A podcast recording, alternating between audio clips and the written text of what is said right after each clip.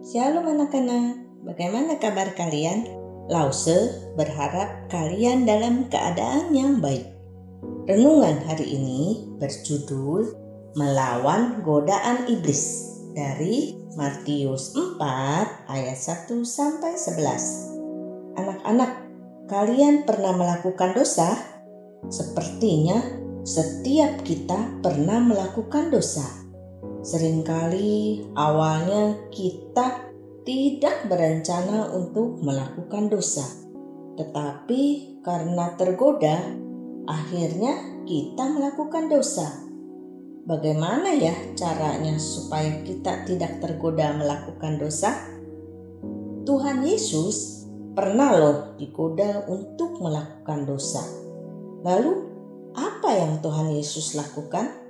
Tuhan Yesus saat itu sedang sendirian di padang gurun. Dia belum makan selama 40 hari. Dia lelah, lapar, dan juga haus. Saat itu, iblis melihat bahwa Tuhan Yesus sendirian dan sedang sangat lapar. Iblis ingin membuat Tuhan Yesus berdosa sekali saja. Dengan begitu, Tuhan Yesus menjadi manusia yang tidak sempurna, juga sama seperti yang lain karena dosa. Kemudian, Tuhan Yesus tidak bisa menjadi juru selamat bagi orang berdosa. Lalu, iblis menghampiri Tuhan Yesus dan berkata, jika engkau anak Allah, perintahkanlah supaya batu-batu ini menjadi roti, kata iblis. Apakah Tuhan Yesus bisa melakukan itu? Tentu bisa, karena Dia adalah Tuhan. Tuhan Yesus memiliki kuasa untuk melakukan ini, tetapi Dia tidak akan melakukan apa yang iblis katakan untuk membuktikan bahwa Dia adalah Tuhan. Sebaliknya, Yesus berkata, "Ada tertulis, manusia hidup bukan dari roti saja, tetapi dari setiap firman yang keluar dari mulut Allah." Yesus menggunakan firman Tuhan untuk menjawab godaan iblis.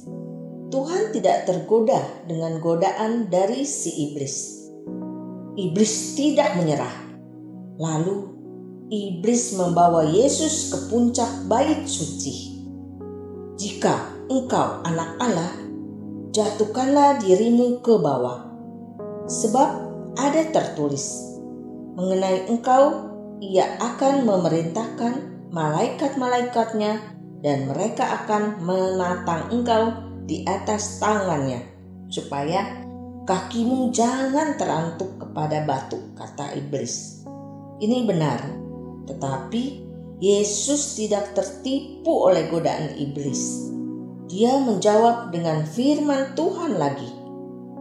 Kemudian iblis membawa Yesus ke atas gunung yang tinggi, sehingga mereka dapat melihat semua kota di dunia semua itu akan kuberikan kepadamu jika engkau sujud menyembah aku, godaan iblis.